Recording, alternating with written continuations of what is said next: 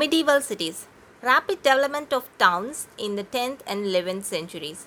In the days of Roman Emperor, there were many towns, but most of them were destroyed by the barbarian invaders. The barbarians who destroyed the Roman Empire preferred to live in open villages, and the population of Europe up to the 10th century was essentially a rural population. In the 10th century, when peace and order came to be established,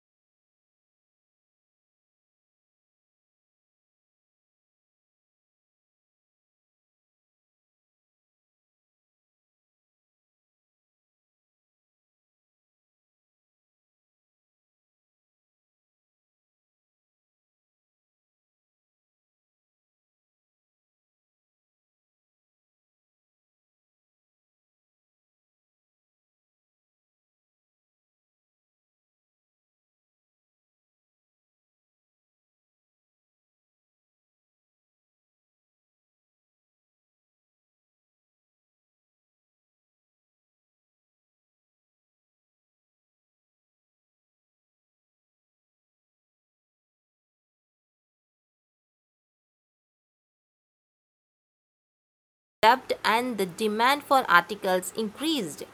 Craftsmen formed association on the model of the merchant guilds.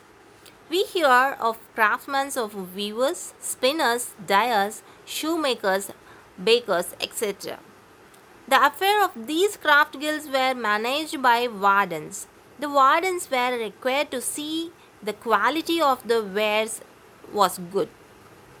To ensure sound workmanship, every craftsman before he set up a workshop was required to undergo a long period of training.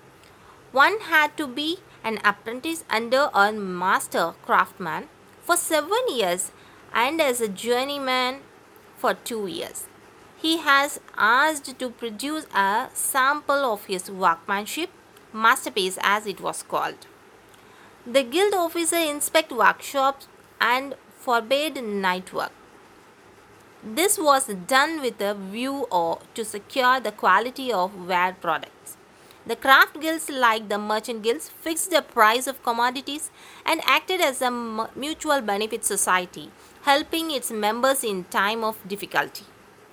There were often struggles between the plebeian craft guilds and the patrician merchant guilds for a share in the municipal government. The struggle lasted through the 13th and 14th centuries and in the end of the craftsman tram.